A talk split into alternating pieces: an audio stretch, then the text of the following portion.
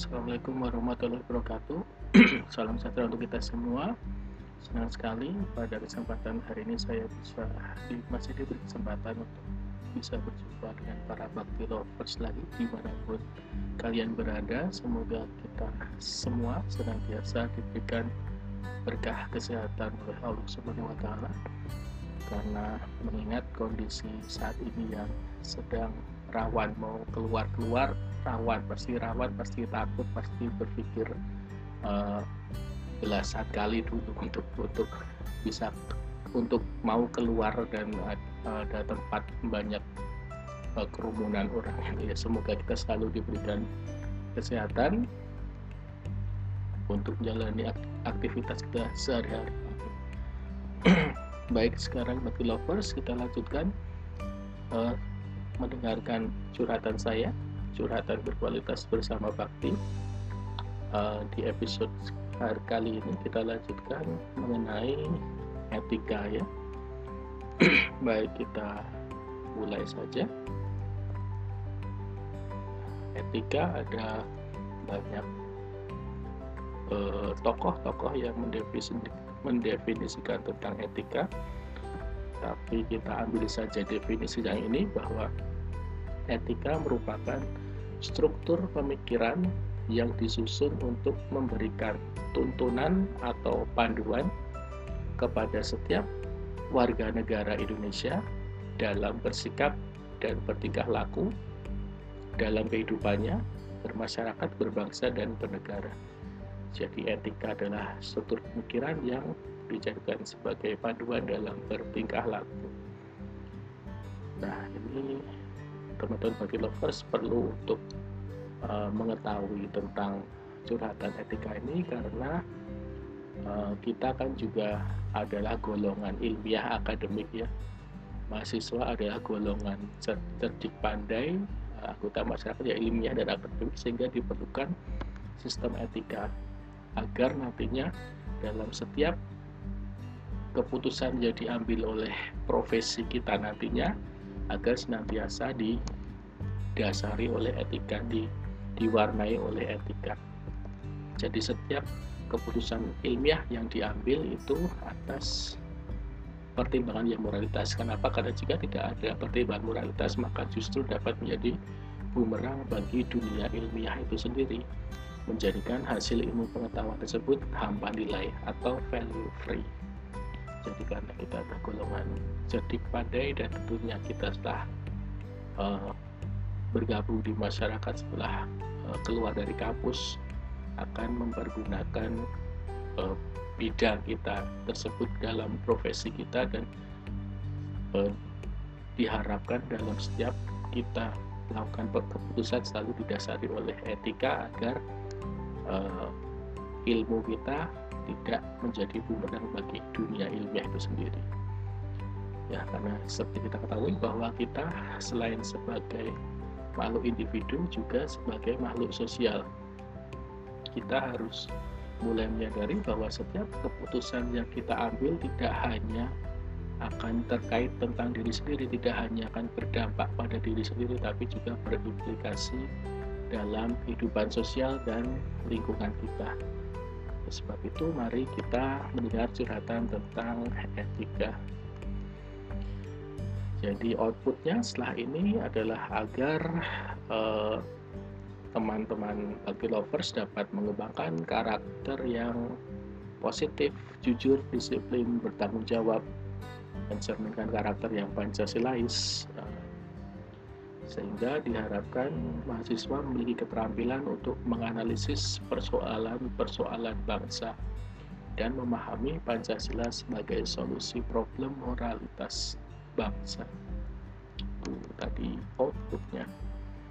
Sebelumnya kita ingin mengetahui dulu etika eh, berasal dari bahasa Yunani yaitu ethos yaitu kebiasaan adat ataupun adat istiadat. Meskipun demikian juga ada perbedaan antara istilah etos atau etika dengan etiket atau et etik ya. Nah kita lanjutkan tentang perbedaan etika dan etik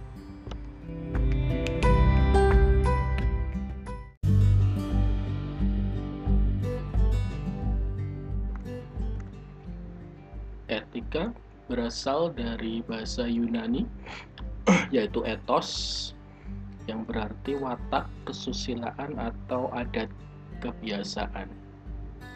Sedangkan etiket berasal dari bahasa Prancis etiquette yang biasanya ada pada kartu undangan semasa raja-raja Prancis. Ada juga yang berpendapat bahwa etiket adalah berarti tata aturan sopan santun yang disetujui oleh masyarakat tertentu, golongan tertentu, yang menjadi norma serta panutan dalam bertingkah laku sebagai anggota masyarakat yang baik dan menyenangkan. Jadi itu tadi etika adalah berasal dari kata etos dari Yunani, sedangkan etiket berasal dari bahasa Prancis, etiquette kemudian uh, beberapa perbedaan dasar yang lain juga adalah bahwa etika menyangkut cara dilakukannya suatu perbuatan sekaligus memberi norma dari perbuatan itu sendiri. Sedangkan etiket menyangkut tentang tata cara suatu perbuatan harus dilakukan manusia. Contoh dari per, dari etiket etiket adalah misalnya ketika saya menyerahkan sesuatu kepada orang lain, saya harus menyerahkannya dengan menggunakan tangan kanan. Jika saya menyerahkannya dengan tangan kiri, maka saya dianggap pelanggar etiket karena tidak sesuai dengan tata cara perilaku perbuatan. Sedangkan contoh dari etika adalah dilarang mengambil barang milik orang lain tanpa izin karena mengambil barang milik orang lain tanpa izin sama artinya dengan mencuri. Jadi di sini tidak dipersoalkan apakah mengambil barangnya tersebut dengan tangan kanan atau tangan kiri karena jika tanpa izin maka adalah mencuri itu merupakan perbuatan yang tidak sesuai dengan etika. Kemudian eh, perbedaannya yang lain lagi etika selalu berlaku baik kita sedang sendirian maupun sedang bersama orang lain. Misalnya larangan mencuri atau e, mencuri tanpa izin tadi kan selalu berlaku baik sedang sendiri ataupun sedang bersama dengan orang lain. Atau barang yang dipinjam selalu harus dikembalikan meskipun e, yang mempunyai barang sudah lupa. Jadi itulah etikanya sedangkan etiket hanya berlaku dalam situasi di mana kita sedang bersama orang lain, tidak sedang sendirian.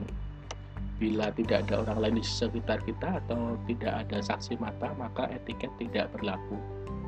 Misalnya saya sedang makan bersama teman sambil meletakkan kaki saya di atas meja makan, maka saya dianggap melanggar etiket tapi kalau misalnya saya sedang sendirian makan sendirian tidak orang lain mau saya makan dengan uh, terbak uh, dengan mengecap-ngecap pun mau dengan sambil tiduran pun saya tidak melanggar etiket karena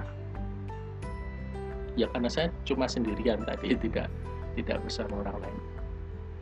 Kemudian yang ketiga, etika etika bersifat absolut jadi jangan mencuri, jangan membunuh merupakan prinsip-prinsip etika yang tidak bisa ditawar-tawar.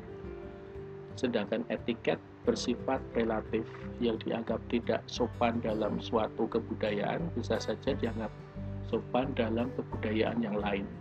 Misalnya makan dengan tangan atau bersendawa waktu makan bisa saja di budaya satu tidak beretiket tapi di budaya lain itu adalah hal yang beretiket jadi ya absolut dan relatif. Yang keempat etika memandang manusia dari uh, etika lebih kepada perilaku yang baik dan buruk sedangkan etiket lebih kepada cara yang lebih yang paling tepat dalam suatu komunitas.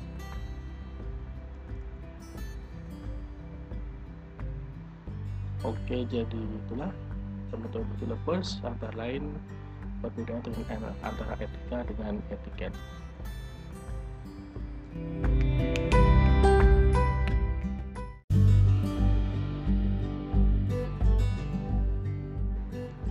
Baik, kita lanjutkan lagi hmm, tentang aliran etika, teman-teman. Jadi ada beberapa aliran etika, tapi kita coba bahas sedikit saja di antaranya yang pertama adalah etika keutamaan atau kebajikan atau virtue yaitu golongan yang e, menganut aliran ini menyatakan bahwa mempelajari perbuatan manusia untuk baik atau buruk. Jadi e, dalam aliran etika ini lebih menekankan pada pertanyaan keberadaan manusia e, mengenai saya harus menjadi orang yang bagaimana. Contohnya saya harus menjadi orang yang berwatak baik hati, terbuka, bersahabat, percaya diri, berani, adil, setia, disiplin, dan toleran. Jadi, manusia itu apa? Manusia itu harusnya menjadi seperti apa? Jadi, eh, suatu perbuatan dikatakan beretika jika tadi itu jika terbuka, jika bersahabat, jika percaya diri, jika berani, adil, setia, disiplin, dan toleran. Uh, selain dari itu maka disebut tidak beretika yang kedua ada, ada etika teleologis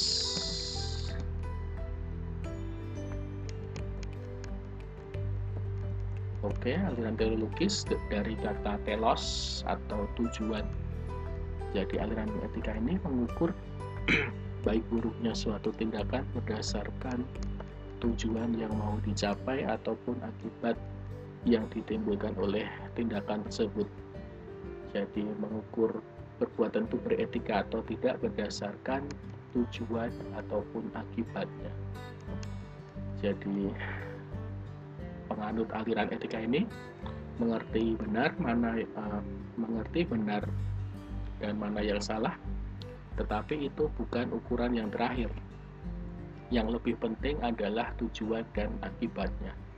Betapapun salahnya sebuah tindakan menurut hukum, tetapi jika itu bertujuan dan berakibat baik, maka tindakan tersebut dinilai baik atau beretika.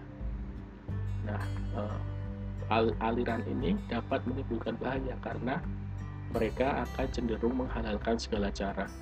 Karena tujuan yang baik kan tidak harus diikuti dengan tindakan yang benar menurut hukum. Kita contohkan saja adalah mungkin teman-teman Wabi Lovers pernah mendengar ada Petrus ya ini pada masa Orde Baru masa pemerintahan Presiden Soeharto pada tahun 1980-an dikenal dengan Petrus atau penembak misterius ini jadi pemerintah saat itu mencanangkan penembak misterius jadi jika ada orang orang jahat orang preman gitu akan langsung ditembak maka tiba-tiba ada orang yang menembak mati orang tersebut. Nah ini dengan program kebijakan ini berhasil menurunkan angka kriminalitas secara tajam.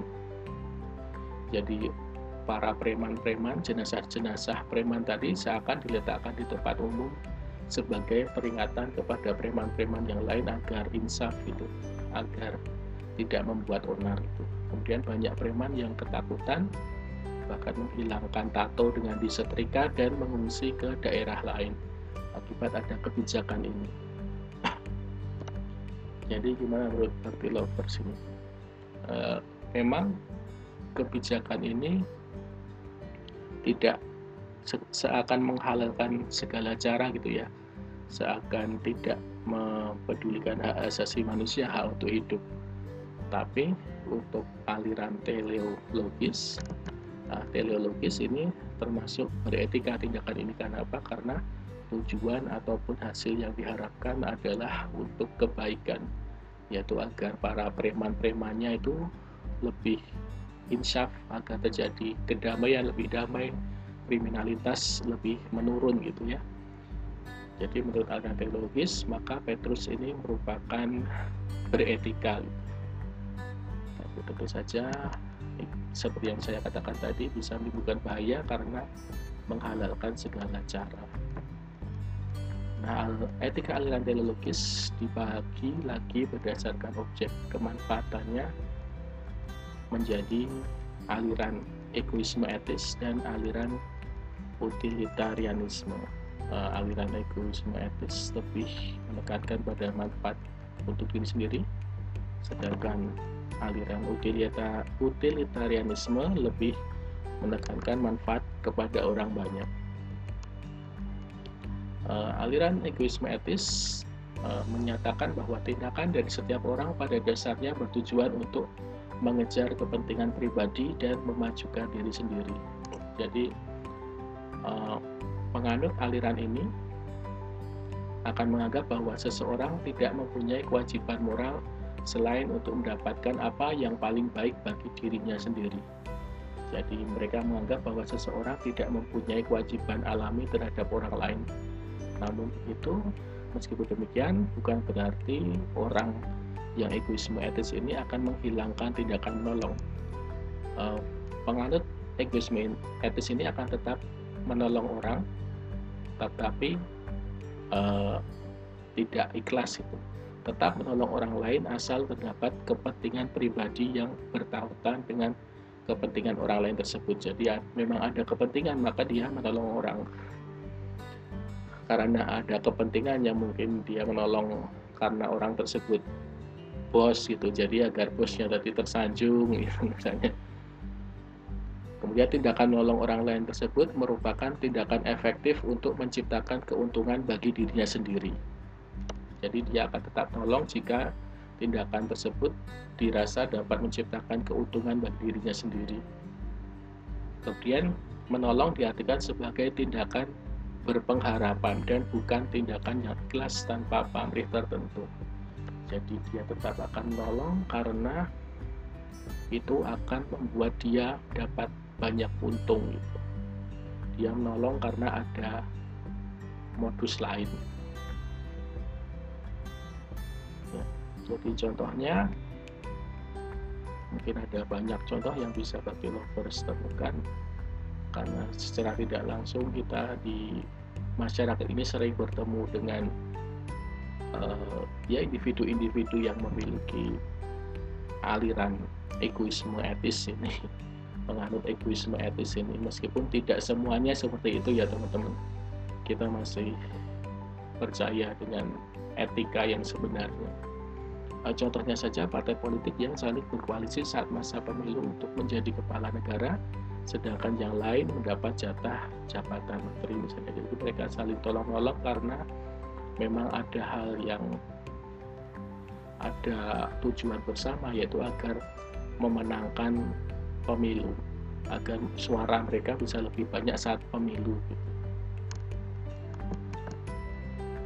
kemudian yang kedua aliran utilitarianisme atau berasal dari kata utility atau kemanfaatan utilis yaitu menekankan pada eh, manfaat secara massal.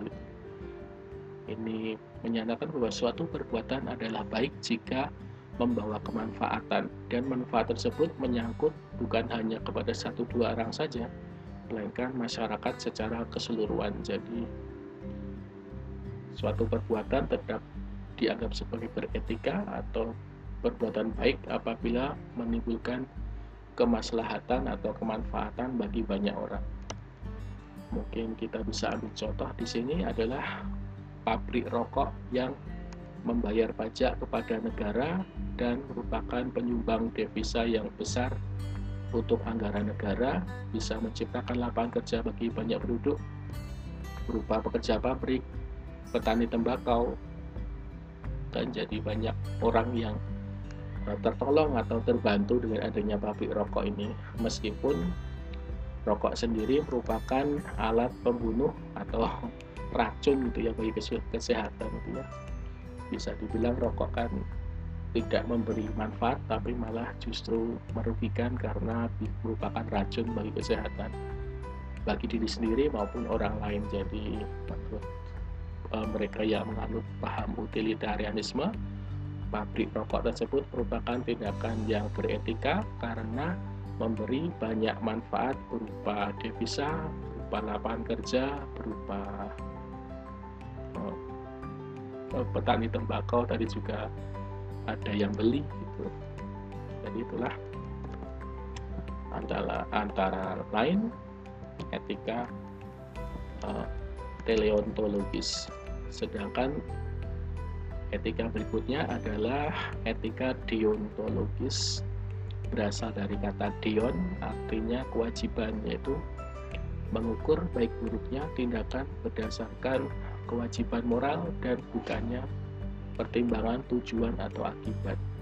Jadi, suatu tindakan itu tetap dikatakan beretika apabila sesuai dengan kewajibannya. Contohnya saja seorang polisi yang menahan pria pencuri. Jadi meskipun pencuri tadi merupakan tulang punggung keluarga, merupakan mencuri untuk anaknya, anak anaknya agar bisa makan, tapi polisi tetap menahan pria tersebut dan tindakan polisi itu tetap jaga beretika karena memang kewajiban dari polisi, memang kewajiban dari undang-undang, memang tugas dari polisi. Jadi tidak bisa dikatakan tidak beretika gitu karena memang menjalankan tugasnya itu menurut aliran deontologis. Contoh yang kedua misalnya pegawai yang tetap mencatat di berita acara saat teman kantornya membolos kerja. Ini biasanya pegawai Human Resource Development atau HRD gitu ya.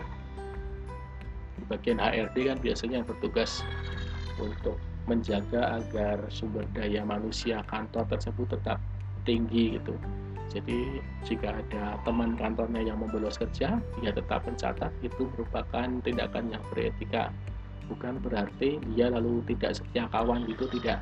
Karena HRD tadi hanya menjalankan tugas dan kewajibannya.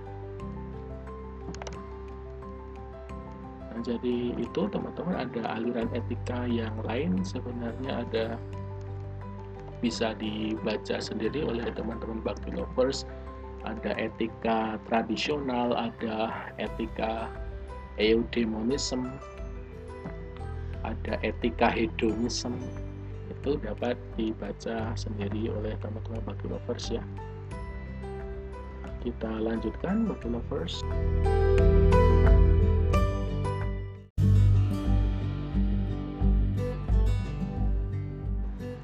Nah, kemudian kita bicara tentang etika Pancasila.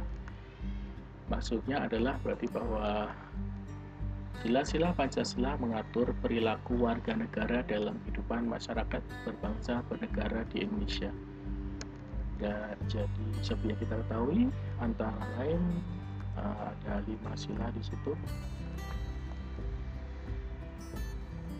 Dalam sejarah kita pernah ditetapkan tentang etika Pancasila yaitu pada ketetapan MPR nomor 2 garis miring MPR garis miring 1978 antara lain adalah tentang eh, butir-butir uh, norma sila Pancasila.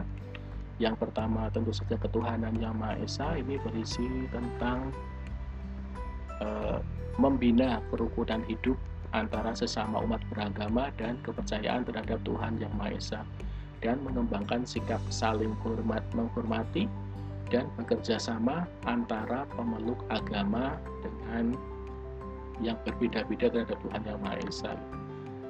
Jadi saling menghormati, saling bekerja sama juga dan agar terbina kerukunan hidup. Jadi itulah tindakan yang beretika. Maka jika ada tindakan di luar dari tujuan tersebut merupakan tindakan yang tidak beretika ya teman-teman Jadi tujuannya adalah tetap semangat saling menghormati, semangat saling bekerja sama, dan membina kerukunan. Itu tadi etika sila pertama, etika sila kedua mengenai uh, pengakuan persamaan derajat, persamaan hak, kewajiban asasi manusia tanpa membeda-bedakan suku, keturunan, agama, kepercayaan, jenis kelamin, kedudukan sosial, warna kulit, dan sebagainya. Jadi tetap persamaan derajat, persamaan hak dan kewajiban, kemudian untuk mengembangkan sikap tidak semena-mena terhadap orang lain, dan berani membela kebenaran dan keadilan. Jadi jika ada tindakan yang semena-mena terhadap orang lain itu namanya tidak beretika ada tindakan yang merendahkan derajat merendahkan hak dan kewajiban orang lain maka itu merupakan tidak beretika. Jadi apa pun pekerjaannya apa pun kedudukan sosialnya begitu uh, ya tukang becak misalnya tetap tidak boleh kita semena-mena dengan mereka. Kemudian sila ketiga adalah untuk semangat mengembangkan rasa cinta kepada tanah air dan bangsa ini adalah mampu menempatkan kesatuan, kesatuan serta kepentingan dan keselamatan bangsa dan negara sebagai kepentingan bersama di atas kepentingan pribadi dan golongan. Nah ini hampir mirip dengan sila keempat nanti.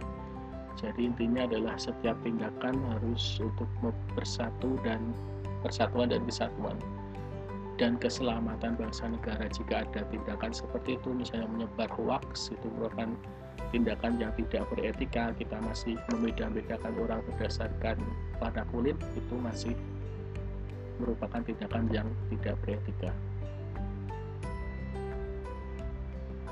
Uh, yang keempat uh, seperti kita ketahui tentang menghormati dan menjunjung tinggi setiap keputusan yang dicapai dengan hasil musyawarah musyawarah harus untuk kepentingan bersama dan lain-lain. Yang kelima adalah tentang menghormati hak orang lain, tidak menggunakan hak milik yang bertentangan atau merugikan kepentingan umum, menjaga keseimbangan antara hak dan kewajiban. Jadi kita menggunakan hak milik tidak merugikan kepentingan umum meskipun uh, ya meskipun punya mobil mobil sport ya tetap harus mengindahkan kepentingan umum tidak lalu bisa seenak-enaknya di jalan gitu ya. Kemudian juga eh, pada ketetapan MPR RI nomor 5 tahun 2001 juga sudah dijelaskan tentang etika sosial dan budaya, etika politik dan pemerintahan, etika ekonomi dan bisnis, etika dalam penegakan hukum yang berkeadilan, etika tentang keilmuan dan etika lingkungan itu bisa dibaca sendiri ya oleh Bakti Lovers tadi itu menurut ketetapan MPR RI nomor 5 tahun 2001 jadi itulah etika yang kita anut di aliran etika yang kita anut di Indonesia.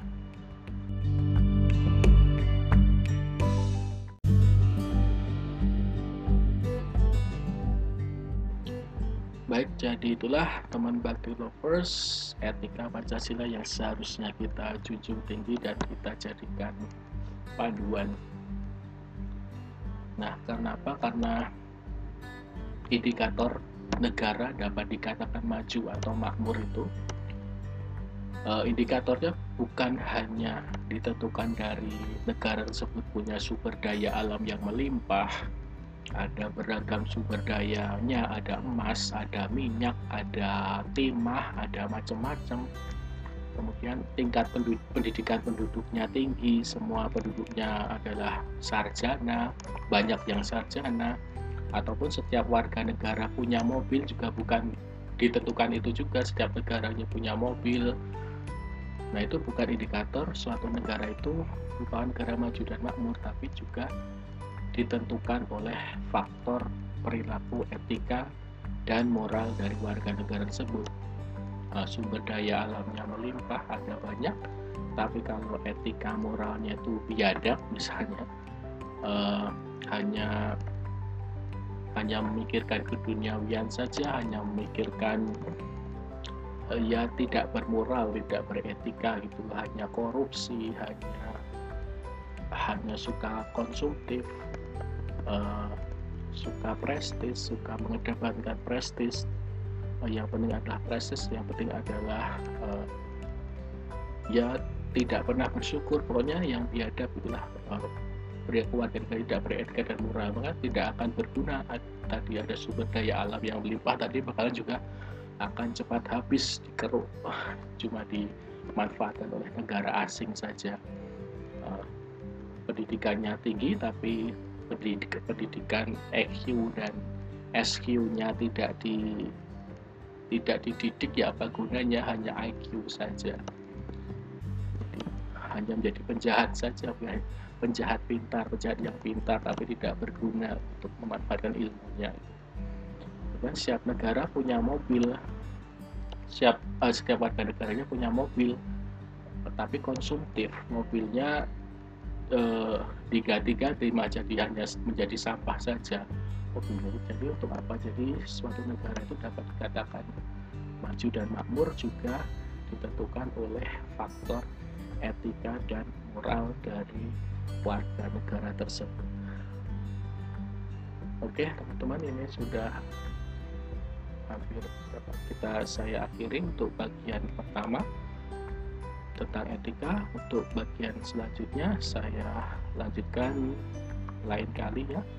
Teman-teman uh, terima kasih bug lovers untuk kesempatan dan waktunya. Jika ada uh, tanggapan atau kritik dan saran yang membangun dipersilahkan untuk menghubungi saya. Bisa melalui uh, komen YouTube maupun dari pesan suara di podcast ini.